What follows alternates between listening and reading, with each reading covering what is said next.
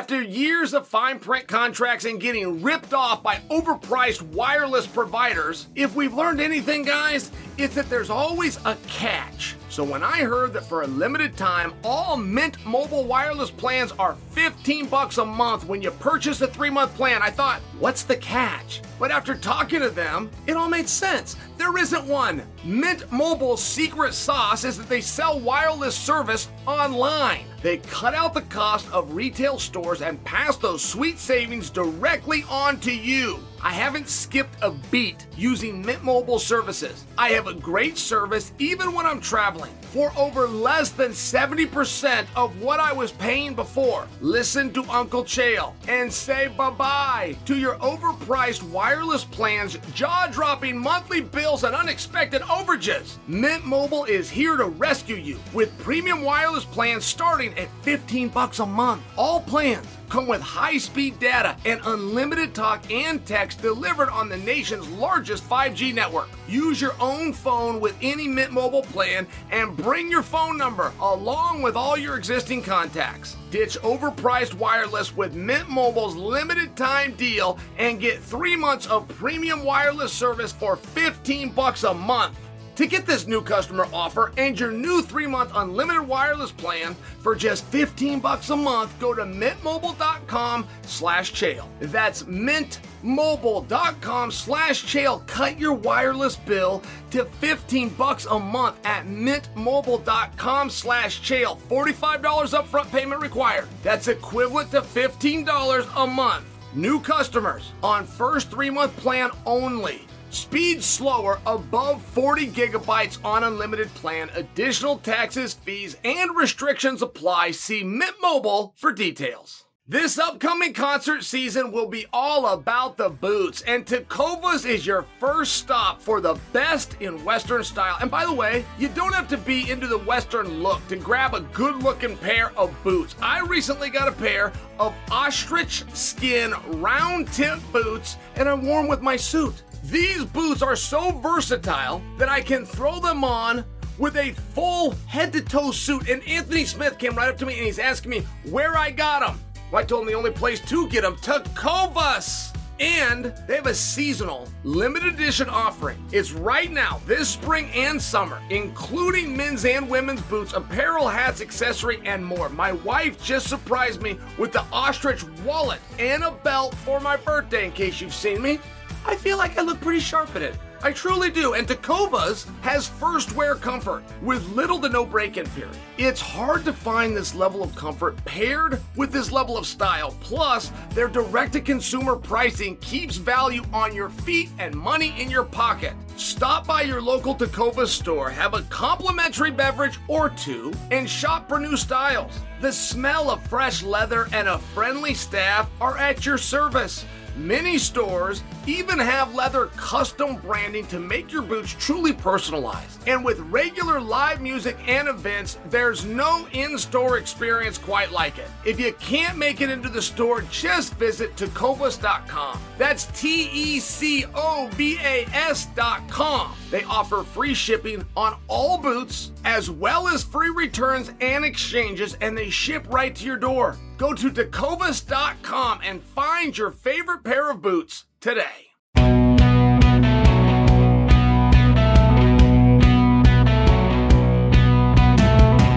What's happening, guys? Happy Wednesday! And thank you for joining another special episode of You're Welcome presented by DraftKings Sportsbook, the official sports betting partner of the UFC.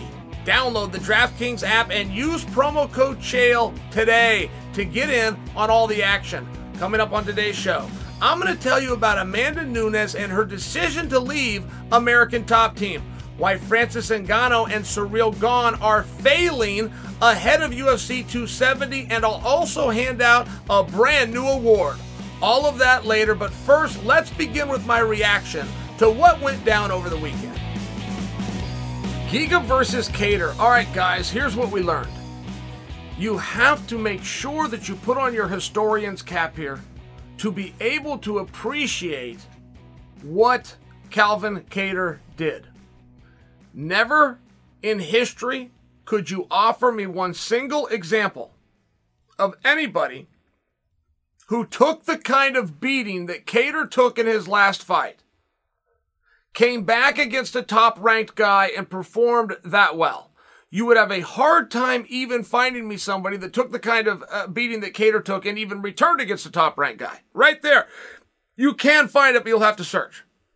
Now he performed against the top ranked guy and won. You're going to have a very, very hard time finding me one example where that happened, but this was a trifecta. He not only returned against a ranked guy, he not only won, it's the performance where he looked that good. That's not what happens. That is where Kattar really needs to be thrown up on people's shoulders and allotted right now. Max Holloway put the kind of beating on Calvin Kattar that changes your career. Max took Kattar to a place that Kattar had never been before, and I can assure you never wants to return to. But generally, that fear of returning to your most vulnerable spot where the first time in Kattar's career, and I'm talking about the Holloway fight, for the first time in Kattar's career, he could not follow even the most basic rule, which was protect yourself at all times. He was exhausted, he was outclassed. He had the bright lights. It was on ABC. He's in there with the former world champion. Anything that could go on bad went on, except Kattar finished the match. So he showed us how dog tough he is. But being tough in most sports is a prerequisite to reaching your goals. Being tough in this sport, you will leave a piece of yourself out there. You do not get better at fighting with experience. No other sport can say that. The more you play basketball, just good sense says the, the better you're going to play basketball. You could insert soccer, golf would be a, a glaring example, tennis would be a glaring example. In fighting, the more you do it, the worse you get. Now, there's some fine points for that statement to be completely true, but if you take that with you through life and you bring that up in conversation, you're going to look right more times than you're going to look wrong. Kattar had these things happen to him, and he came back with his single best performance. When you have happened to you what Kattar had happened to him against Max, you don't even want to go back to a main event. You want to fight, you want to follow that rule, right? Get right back on the horse when you're bucked up, but you want to fix a little bit of it. Most guys would change weight classes. Most guys would take even more time off. Kattar gave himself a nice long break. He came back, he rejuvenated his mind, and he went out there and he performed against a top guy. And he won. And he looked great doing it. I'm submitting for you. That in history has never happened before.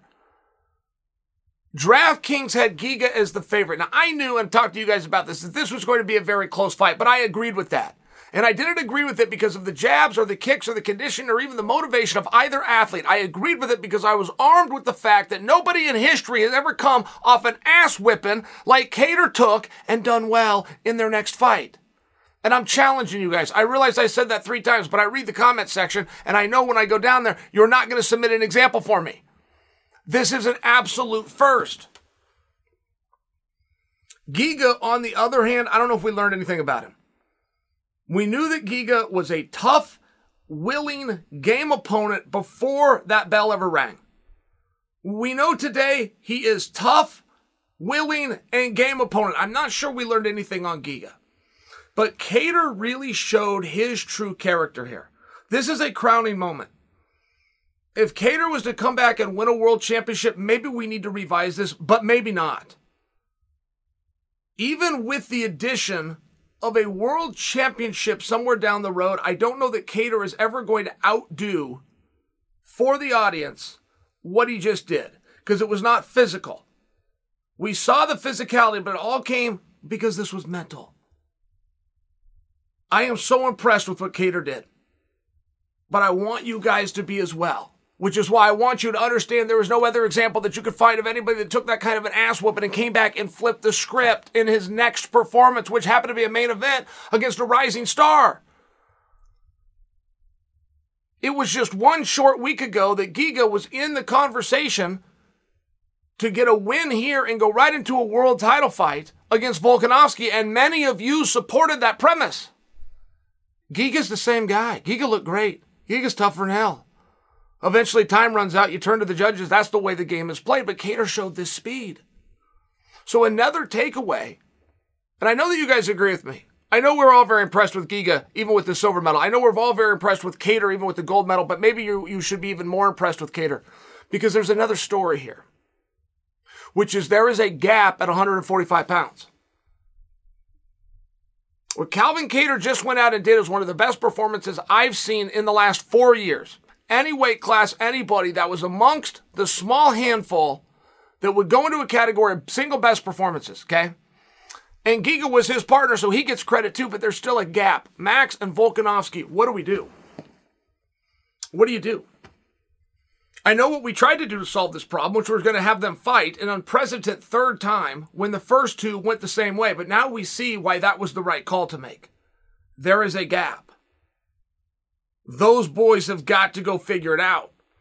And you also just can't let a Max Holloway float around a division because they're one and two, which is Max and the champ Volkanovski, have separated themselves from the pack, right? 145 pounds is what we're talking about here, guys.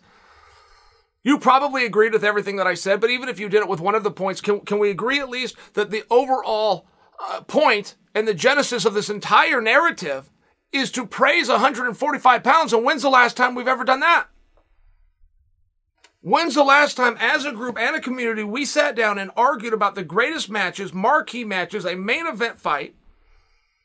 Who should be going in for the title and where? How goddamn good is the champ and number two at 145 pounds? Never. I don't know the pound for pound list. I don't know it. But I do know Kamaru Usman sits at number one for the, the pound for pound. I know he's number one because I remember when I saw that, I remember it a good feeling in my heart because they got that one right. I don't know who's number two, but something tells me it should be Volkanovski. And I did not realize that until Kattar and Giga.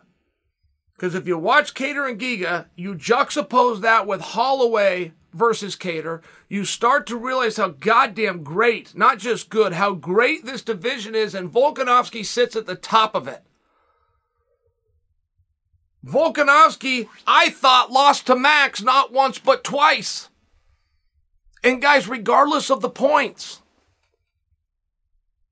the premise is the same, which is 145 pounds has never been more on display. It has never been in better hands. It has never been more healthy and it has never been more featured than it is right now. So, lurking over this whole featherweight conversation is a guy I haven't talked about in a while Henry Cejudo. He is back, and as usual, he's got a lot to say. Well, I've read your comments. I told you guys I read the comment section. I've seen everything that you said. You're saying that Henry Cejudo got me. Fine. Fine, but he only got me halfway. You guys are missing a point. Now, Here's what we're talking about, guys, in case you're not part of the ecosystem and the community that is our comment section. Henry Cejudo has come out and said that he wanted to come back and fight and he wanted to do it for a championship match. A lot of you said that he was just hustling, he was trying to gain attention, that he's going in different directions. He's on stage at a Yak Yak Shack doing comedy, he's just trying to keep focus on himself. And I said no. No. I spoke to Henry, I saw it in his eyes, and this was a true competitor. Now Henry has come out one week after not giving the Volkanovski fight, he's completely given up on that, completely given up on the 145 pound division, and has now inserted himself in a, in a fictional fight against either Aljo or Petr Yan, but he's back at 135. I'm not sure you have enough evidence to say that I was suckered. And when I said I will only meet you halfway, I will meet you halfway that perhaps Henry is not going to pursue 145 pounds, but that Henry is going to come back. Now, before you call me a fool, hear me out on this. I don't know how bad Henry ever wanted to go through 145 pounds. I don't know how bad he ever wanted to go and become a contender, have an elimination match. I would estimate it a maximum of two and go in for the title. He wanted to be CCC, right? Which I think is four because I think the Olympics counts. But he wanted to win the championship at 45 to go along with the 35 and the 25 pound belt. So if you take that championship match away and he's just got to go through the ringer, in fairness to Henry, why not just do it at 135? Henry would not be very big for a 45 pounder. Henry was not a huge 25 pounder. He was good size. He had troublesome. You know, 25 was hard, but just to put in perspective for you, when he won the Olympics, he did that at 121. So he moves up a couple of kilos. I'm only telling you, he would have been small for 45, and you probably would have had to sweeten the pot just right to get him to go in there. And he told us what his terms were. World title, Volkanovski. Great. But when he's told back that that can't happen, now we have to sit back and see what Henry's move is. If I was predicting for you, and I will admit I had this wrong, if I was predicting for you, my prediction would have been he's going to say, okay, what's the path at 45? Do I go in there with Ortega? Do I go in there with Rodriguez? What gets me to get in there with the winner of Max Volkanovski? By example, I would have had that wrong. It now looks like he's going to 135, but even though I would have had that guess wrong, 135 is the right move. I would have had a little bit more clarity. I would have guessed 135. Now, Henry's saying for 135, and I see you guys giving me a hard time. See, I'm going to I'm gonna requote you back to yourself so that you know Uncle Chael's reading these comments. You're saying that Henry said he will fight Petr Yan and that he needs a whole bunch of money to do it because Henry said, and I'm quoting you, quoting him, his legacy is on the line. Now, that is a tough one to see. That is a tough one if you're a Henry fan. And I would go in the category, I'd like to see Henry fight. I think the sport's more fun when he's around. I think Henry got a lot of credit, but had a lot more coming and stepped aside too early. I do believe that. Where are we going to get him the money? You will never be paid for the risk that you're taking in this sport. Anywhere you go, any promotion, any way you want to do it. The damage, the hurt feelings, or the legacy. That does not have anything to do with the inflation to your price. You will always be rewarded for what you can bring in. Would Henry versus Yan be a main event of a pay per view? Not likely. Would Henry versus Aljo be a main event of a pay per view? Not likely. I'll ask it another way. Could Henry versus Yan sell out an arena? Because it's the same answer. Pay per views are all sold out, and that doesn't just happen because it's a PPV. The card is stacked, and the card is putting away for things that you guys want to see, that you truly want to see, that they're going to capture on cam- camera and show around the world for the brand. No, probably not. Henry's in one tough spot. When I tell you Henry's in a tough spot, that means I am in a tough spot. Because I do want to see Henry fight, in all fairness. I do want to see Henry get in there with fresh competition, which Aljo and Yan represent, and everybody at 145 is brand new parity. I want to see that. My problem is Henry was champion and had something known as the championship clause. His last fight was at UFC 246.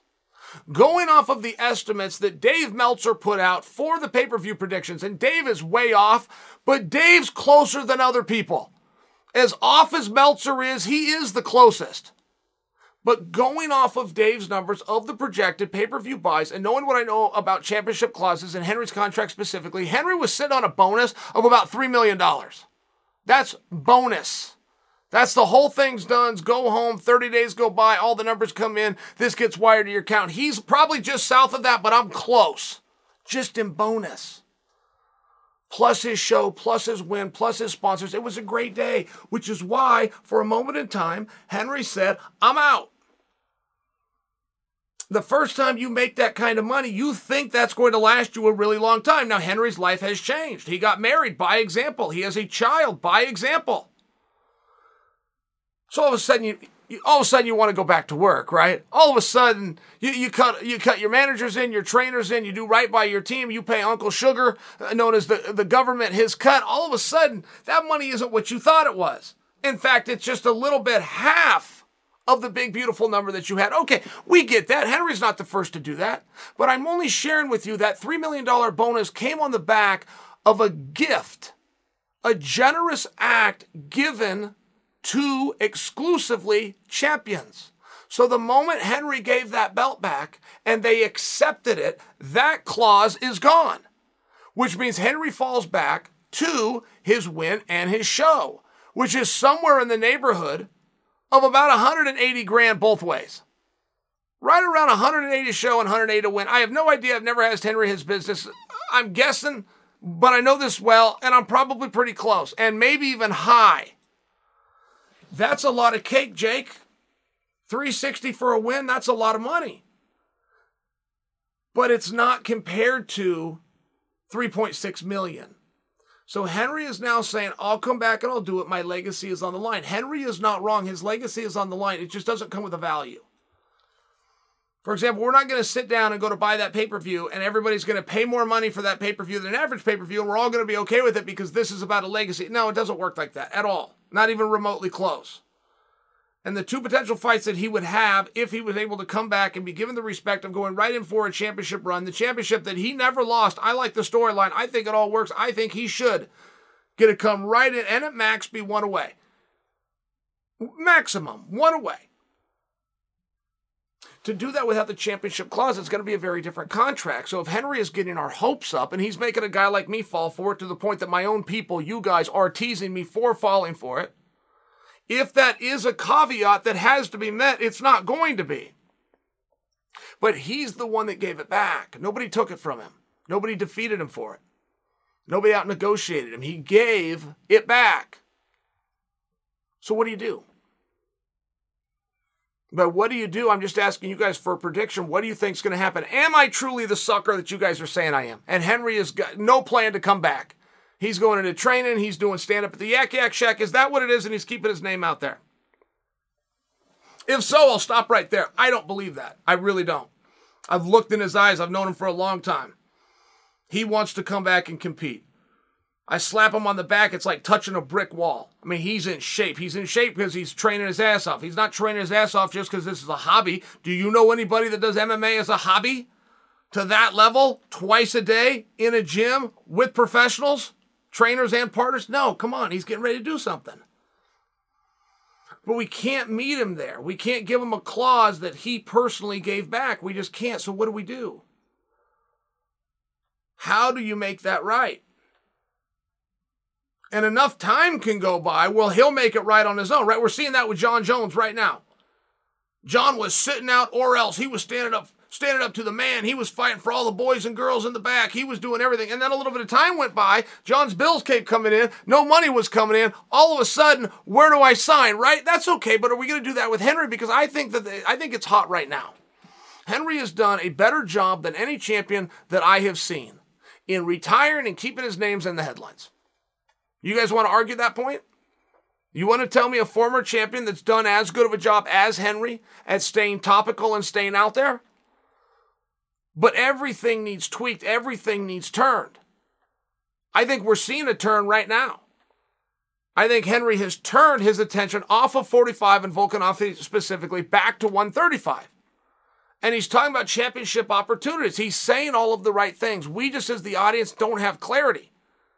Henry's got a little army out there, but we can't all point our cannons in the same direction when first he's saying turn them left and then he's saying turn them right. We got half going left, half going right. Now the message doesn't get out there. I need to have things a little bit clear. And I will not fall for this. Again, he got me. I won't fall for it again. I just have to have an answer to one thing, which is is this all come down to the money? He has the level of contract out there that exists right now. Is he willing to honor that contract or is it going to be a different discussion? Because if it's going to be a different discussion, likely that conversation's never going to happen and I'll stop. But if he's flexible and he wants to compete and it's about competition first, if he wants to make it about championships and or legacy due to the success that he plans to find in there, that's a story we can get behind. So I'll give you guys 50%. Henry got me 50%. But I still think there's 50% left, which is there's still some dog left in Henry Cejudo, and he still wants a piece of that bone. So someone else who also has a lot to say like Henry Cejudo is Paddy Pimblett. Now, Paddy the Baddy is back in the news today, and coming up next, I'll tell you why. But first, a word about today's presenting sponsor. It's time for UFC 270 and the heavyweight title fight between the undefeated Ciryl Gane and knockout artist Francis Ngannou. For these guys, it could take just one punch to win, and the same goes for you at DraftKings Sportsbook, the official sports betting partner of UFC. New customers can bet just $1 and win a hundred in free bets if either fighter lands a single punch. Rather bet this weekend's football games instead? DraftKings also has a special offer for those looking to get in on the gridiron action. New customers can get 56 to 1 odds on any playoff team. Just bet $5 and get 280 in free bets if your team wins. Download the DraftKings Sportsbook app right now. Use the promo code CHAEL. Throw down just $1 on the UFC 270 main event and win $100 in free bets if Gane or Ngannou land a single punch. That's code CHAEL. This Saturday at DraftKings Sportsbook, the official sports betting partner of UFC. Must be 21 or older. New Jersey, Indiana, and Pennsylvania only. New customers only. Minimum $5 deposit and $1 wager required. One per customer. Restrictions apply. See DraftKings.com slash sportsbook for details. Gambling problem? Call 1-800-GAMBLER.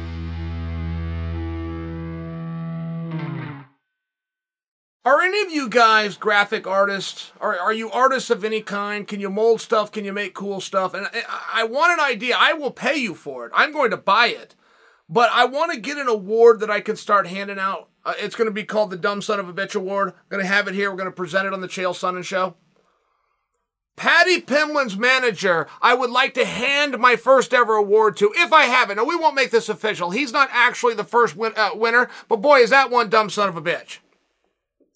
So, and I'm trying not to talk about him, right? He got cross with me. I'm going to keep his name out of my mouth as a way of unserving him so he can figure out what side of the bread has butter. I'm going to make an exception right now. Have you heard of a guy named Dana White? Have you heard of a guy named Dave Portnoy? Have you heard of something called the Ultimate Fighting Championship? Have you heard of something called Barstool Sport? Now, you're probably laughing, you're probably saying yes, but I'm going to ask you those simple questions because we combined those four things. We combined the, the, Ultimate Fighting Championship and Dana White with Dave Portnoy and Barstool Sports. Sounds like a pretty powerful formula if your goal is promotion. Can we agree on that? Okay. Dana White told Dave Portnoy that Paddy Pimblett is going to be fighting Truck Gordon in England. Mr. Dumb Son of a Bitch, which is all I can refer to him as, I've got the foggiest idea who he is, and I can't even tell you the platform he said it on because I don't know, decided to come out and say that is not true. We are still discussing opponents. Now, what exactly was the goal in denying the claim? And can the claim be denied once it's said by the president? And this would be a very interesting case for the Supreme Court. In fact, it reminds me of a case that was taken up by the Supreme Court, which had to do with classified information. If you give away classified information, you can be put in prison. Depending on the level of that information, you can be hung under a law known as treason. The Supreme Court had to look at this. Can the President of the United States be arrested, be impeached, be removed from power, and possibly be hung if he gives away classified information? The answer was no, because it's impossible for the President to do. Because the president is the only person with the power to declassify information, the moment it comes out of the president's mouth to the public, it is therefore declassified. You may have followed that. You may like that. You may not like that. I am telling you, true case study taken up by the United States Supreme Court. So I'm going to carry that over. And yes, I'm making a little bit of a leap here to tie these things. But is it possible for the president of the organization you fight for to say you're fighting somebody and for you to say you're not? Is it even possible? You dumb son of a bitch. Do you think anybody cares who you're fighting? In all fairness, when you turned down Cowboy Cerrone, our interest in your opponent left. The good news, in fairness to the story, Paddy Pimblett is very interesting right now. Very much like Chimaev. What is taking so long to pick Chimaev's opponent? Because it really doesn't matter to us, the audience, who it is. We want to see Chimaev. And Paddy's in that same category. Paddy has something that's interesting and we want to see him fight. So the opponent really doesn't matter to us. But if I was going to go out and buy a ticket today because my son is a Paddy fan and I just read that it's not official yet, I'm not going to go buy that ticket. Now, I might either hurt business by not selling out the arena, or the arena is going to sell out by the time I go to get my son a ticket. Once it is official, they're gone. Either way, I have disrupted the market. And for what gain? For what possible gain to whatever I know some HTML. I live in my mother's basement.com. Got the quote from the guy who I'm giving a hard time to, and I can't name because I don't know his name would possibly make sense to interrupt a statement made by the president of your organization and the president of Barstool Sport.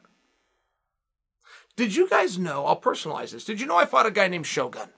Now, at one point in time, that was a very big fight. We sold out an arena. We had Conor McGregor on the undercard. Max Holloway was there that night. It was a very good card.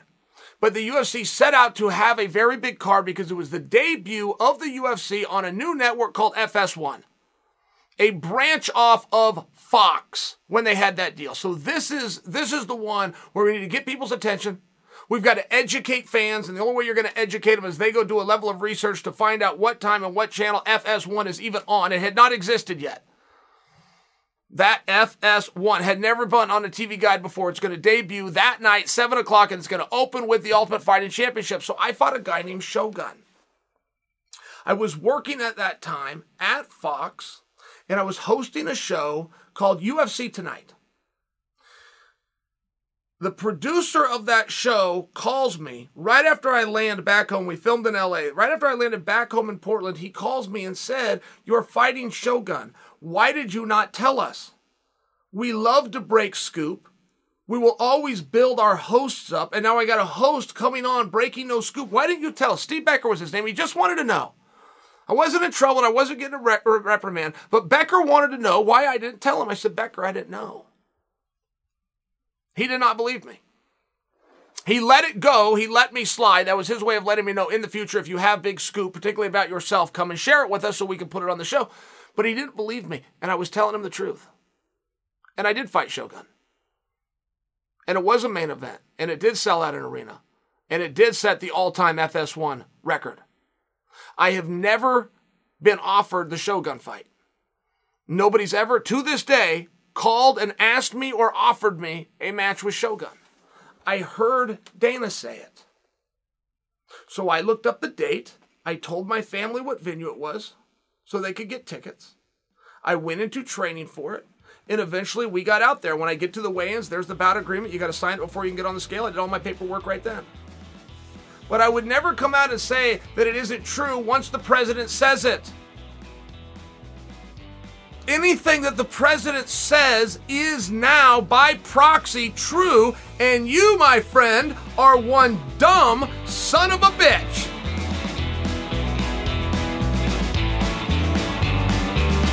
So there was some other news that came out this week about another one of the UFC's most beloved fighters, and I gotta say, when I heard it, I was pretty shocked. Oh no, no, no, no, no, no. Oh, guys, this just in. Amanda Nunes is leaving American Top Team, starting her, her own gym. Do, do, we need to make anything of it? Does that have anything to do with anything? I don't know. I don't know. That's how I got to word this to you guys. I'm speaking way out of school and I have no more information what I just quoted for you, which was the headline at bjpenn.com. Amanda Nunes leaves longtime gym ATT, which stands for American Top Team, to pursue her own gym endeavor. End quote. I have no other info. So I don't want to influence you guys because anything that comes out of my mouth, it's based on one headline of an article I haven't even read yet. But when an athlete gets beat, we see this all the time where they throw the baby out with the bathwater. It wasn't their fault. It was someone else's fault. I need, I need a new start. Is any of that what's going on here? Not that I have evidence of. I'm not speaking to that, but it does make me beg one question, and I only have one. Had she won the fight, was she going to leave American top team anyway? If I have the answer to that, everything that I surmise is now true. But I don't have the answer to that. We got to look into it a little bit. It's very peculiar, though. When you go to open your own gym, you're looking to spin the business a little bit, build your empire, make sure you have something to fall into when your fight career is over. Well, if you're Amanda Nunes and your pockets are lined the way that her pockets are lined, she's still the champion of the world. She only got one belt instead of two. Her next fight is still going to be a world championship fight. She's just going to be the contender instead of the defender, right? Everything is beautiful for Amanda Nunes. She does not need your $100 a month sign up fee. So what is she doing? I don't know. I don't have the answer, but is she leaving that gym because she feels as though her preparation for the last fight was not her fault? It was somebody else's. I don't like it when somebody leaves a gym. I don't. I can give you examples, and it would be irresponsible if I told you this never works out. But in a broad stroke, I could throw that out. I can offer you plenty of examples where it does work out. Plenty and plenty of examples where people have changed coaches and still done a great job. But I could give you five times more examples right off the top of my head where when you stop to dance with the one that brought you, things go from bad to worse. I have seen college programs ruin wrestlers, community I come from where a guy's got a great skill set and the college shows him new skills, stops him from practicing the ones that was good enough to get him recruited and paid for into college in the very first place, and then he can't remember what he used to do, and he never really quite perfected what the college wanted him to do. I mean, I see this year after year. I have the foggiest idea why a college recruit would assess a kid, decide his skills are good, bring him in, and then change him. I have no idea how they could be so foolish in the world of sport and sport psychology as to do it, but I see it every single year. Only point being, it generally doesn't work out. If Amanda, and this is a big if, guys, I don't I don't have the details here. If Amanda feels that the American top team didn't get her where she wanted to be, I would just have to remind Amanda you are not somebody coming off of a loss. You are a champion of the world at featherweight who happened to be coming off of a loss in a fight that you were dominating. There was only one round that was completed, and Amanda won the round. Amanda was getting hit more times than she generally gets hit. And Amanda's storm was being weathered better than the way her storm is generally weathered. So there was nobody to blame. I don't I hope that I'm wrong, and I hope Amanda isn't blaming. I hope that she was planning to open this gym and just she finally got the lease and the dates opened up and she just happens to be going out. I hope that she continues to work with those same teammates and those same coaches because one thing that you cannot do, and we can discuss guys that have gone from Mayweather to Freddie Roach and the left Freddie Roach and went over to Teddy Atlas and they won every belt. Didn't make one bit of difference. They sharpened their skills and got better. We could name those guys, but one thing that you cannot name is an athlete who doesn't have a coach that ever did well. Michael Jordan had a coach. Mayweather's got a coach. Tiger's got a coach. Serena's got a coach. Brady has got a coach. Rodgers has got a coach. I could play this game till I'm blue in the face. None of them did it on their own. And when you go to open up your own gym and you're now the one writing the checks, you're setting the schedules and you're writing the checks and you're telling people what to do, it's very hard for them to turn the gun back on you and go, yeah, but for these two hours, I'm in charge. You do what I say. And an athlete has to have that. Absolutely has to have that. So, am I making too much out of a simple headline? Mm, pretty good chance of that. But I do think that a lot is going to be lost in these details. And Amanda is going to need those same teammates that got her to champ champ status. They got her to greatest of all time status. She is the sitting and reigning champion of the world still. She just happens to have a new carve out put into the storyline where her next fight's going to turn out to be her biggest fight because of all of the interest. Can Jules do it again? Can Amanda fix the corrections? Very interesting, but a great spot to be in. Certainly no no reason based on that to get rid of those around you. Is it a situation where Amanda's going to open up a gym, but it's got good proximity and she's still going to do her own training over here? She's going to have her own gym, but she's going to train over here. I will tell you, I had to do that. I was just a wrestling coach, but the team that I coached wrestling was not the team that I trained with. When I would go into my gym for my workouts, I was not in charge. I did not think on my own. I was told specifically what to do. That's called being coachable. That's called being the athlete.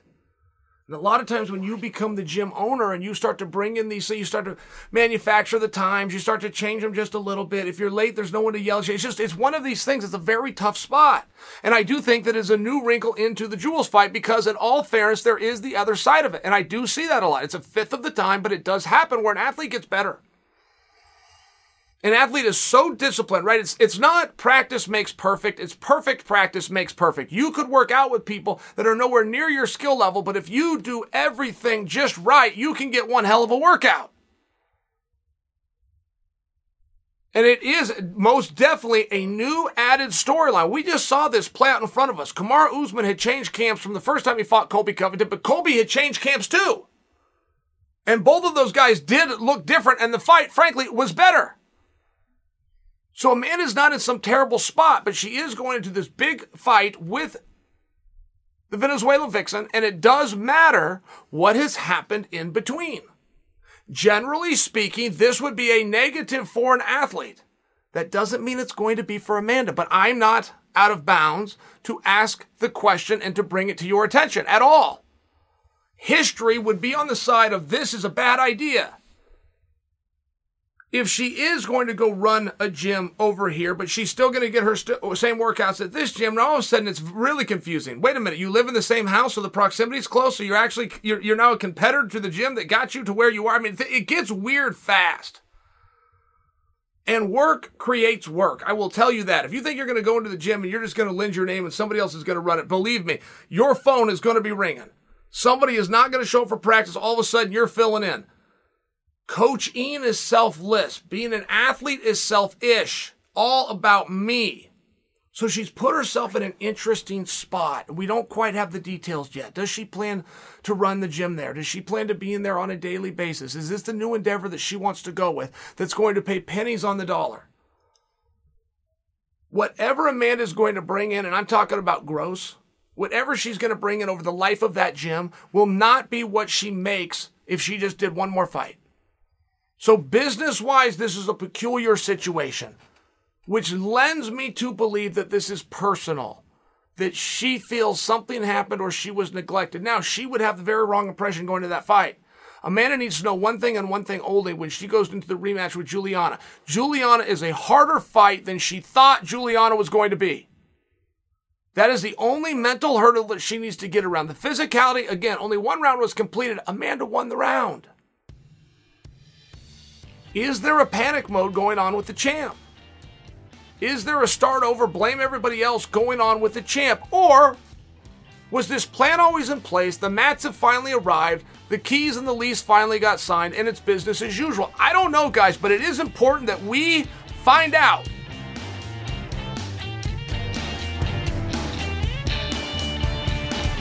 To close out today's show, I want to turn my attention to the event that's finally almost here UFC 270. I've been talking about this fight between Francis and Ciryl for weeks, and I'd like to take a few minutes to tell you something that I just can't wrap my mind around. All right, guys, this is not a joke, and I have bought, I have brought proof with me.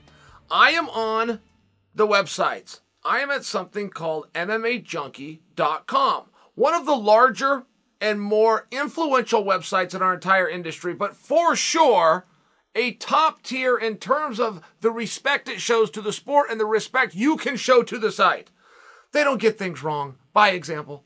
They look into everything. They don't bury anybody. They tell the story the way it happened. They're just a good place to go for news. Now, I'm showing you this so you don't think I'm exaggerating. The top story actually happens to be about yours truly. Son in law's Masvidal for accepting Colby Covington fight. Next story down. UFC loosens their COVID 19 policy. Next story down. Felipe suspended 18 months by the NASDAQ. That a boy, Felipe. I knew I always liked you. Next one down. Spinning Back Clique. How many titles will change hands at UFC 270? Next one down. Now I'm off the page. I'm scroll. Are you seeing that I have to scroll with my finger to go up here? The mergers of Lobo Gym inside a Mexican MMA hotbed. Now, here's my favorite part. There's an advertisement for Ciryl Gane and Francis Ngannou. There's not an article. The only reason Francis and, and Ciryl are on MMA Junkie right this moment is because somebody bought a buy. Let's see what's underneath that. Certainly it's going to be about the heavyweight championship soon, right? No. Brandon Moreno throws a birthday party for his daughter. I mean, and happy birthday to the little princess Brandon. But in all fairness, can we all agree how starved we must be for content if we're writing about Brandon Moreno's daughter having a birthday party? Can we can we agree? All right, let's see what's underneath that. Bellator adds Deanna versus Bennett under that. Oh my sweet heavens, UFC 270 commentary team Broadcast plan set. Joe Rogan on the call for the pay per view. what the, the? I'm not making this up. Do you know how starved you would have to be to turn in content to cover Brandon Moreno's daughter's birthday? Good for you, Brandon. I promise you I'm not teasing you. Do you know how starved you would have to be? They put out who's announcing the show. Who gives a goddamn who's announcing the show? The heavyweight championship is on the line. Two of them. The interim championship and the undisputed championship. Sweet potato pie. Are these guys going to do anything? And it's not as though the boys at MMA Junkie couldn't carry the load for them. Boys at MMA Junkie know all about it. When you get somebody like Junkie, and I'm speaking out of school here, I have not talked to the good men and women at MMA Junkie, but when you get somebody like Junkie who doesn't cover you, that means they're pissed at you, which means the writers at Junkie put in requests for Ciryl and for Francis and got told no. That's a guess. I don't know that for sure. But to have a fight of this magnitude days away, the press conference hours away, the weigh in in front of that. We've got an entire event planned for this. Before those boys get in there and settle business on what is going to be a historic outcome. They are going to merge this championship. This true grudge that could have been kicked down the road about two years is going to happen for us right now. It's a treat for the fans. We don't have to wait. Somebody's getting put in the rear view. We then don't know what the contract for Francis looks like. We're hearing things about maybe going over in boxing. That makes it interesting. Oh, and by the way, Jon Jones is lurking allegedly. There is nothing more that has ever been put on a fight like this. Vince McMahon could do a match like this, but only because he's writing it out and controlling the strings. This is as big as it gets, and MMA Junkie's not covered. I haven't heard anybody talk about it except for me. I don't bring you guys stories, just for example. I don't break, I don't call guys and get scoop and give it to you. I respect the people that do, but in all fairness, I have a much lazier approach. Somebody else does it, I observe it, and then I bring you those observations. I haven't been able to do that once. The only person I can give any credit to, and I'm happy to do it, is Megan Olivi. She's the only one that got anybody to speak. Not to mention what a great job Megan did with Francis. I actually look at Francis differently. My opinion of Francis is changing very rapidly. Is that happening to you guys? I'm only personalizing this and telling you me because I'm wondering if that's happening with you because usually we have, usually you guys and I are dancing to the beat of the same drum. I met Francis though. I met him. Been talking about him for a while, had never met him. Met him, left with a different opinion.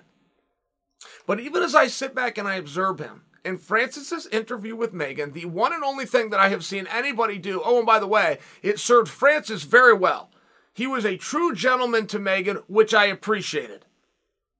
He didn't say goddamn thing about the fight. He did not talk about this fight at all. But for some reason, we're putting all this weight on Francis, saying, hey, Francis, where's your promotion?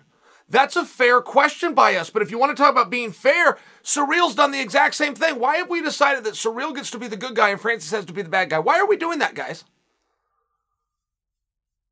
Real question. Have you ever stood back and looked at it? Why is Francis the bad guy in this story? Just because he wants to go and box? What's his nuts? Why would that make him a bad guy?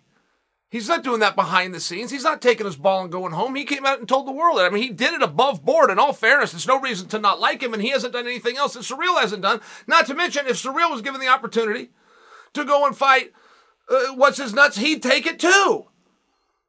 So they're dead even here, but we've decided that Francis is the bad guy. Now, I'm going in circles. I can't break down this fight for you. It would appear to me, very obviously, we have a kickboxing match. And this has been tested many times. But it doesn't always go the way that you uh, might think. I'll give you a fair example, even include Francis in it. What was Francis, heavy hitter, one punch power, versus Derrick Lewis, heavy hitter, one punch power? Those guys respected each other and they stayed away. You might remember, and this will be uh, the same example, but in reverse Colby Covington, Kamaru Usman, parts one and two. They were so good at wrestling that they just threw it out to hell with it. You're too good at defense. I'm too good at defense. It's going to get you tired. It's going to get me tired. Let's just go uh, get a stand up fist fight, right? Okay. You see those great striking battles that catch you off guard more often with two grappling heavy guys than you do with two striking heavy guys. They don't get in there and engage for whatever reason.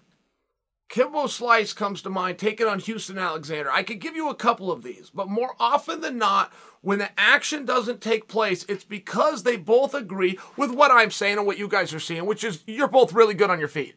You're both really scary on your feet.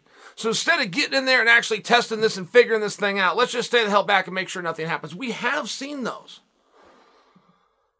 The difference here is Ciryl in my opinion, I can't prove this, but Ciryl is the much faster fighter. Why do I say that? Well, basically just because of size. I've not seen Francis be slow. Don't mishear me here. But good basic logic says a guy that weighs 246 can move faster than a guy that weighs 270.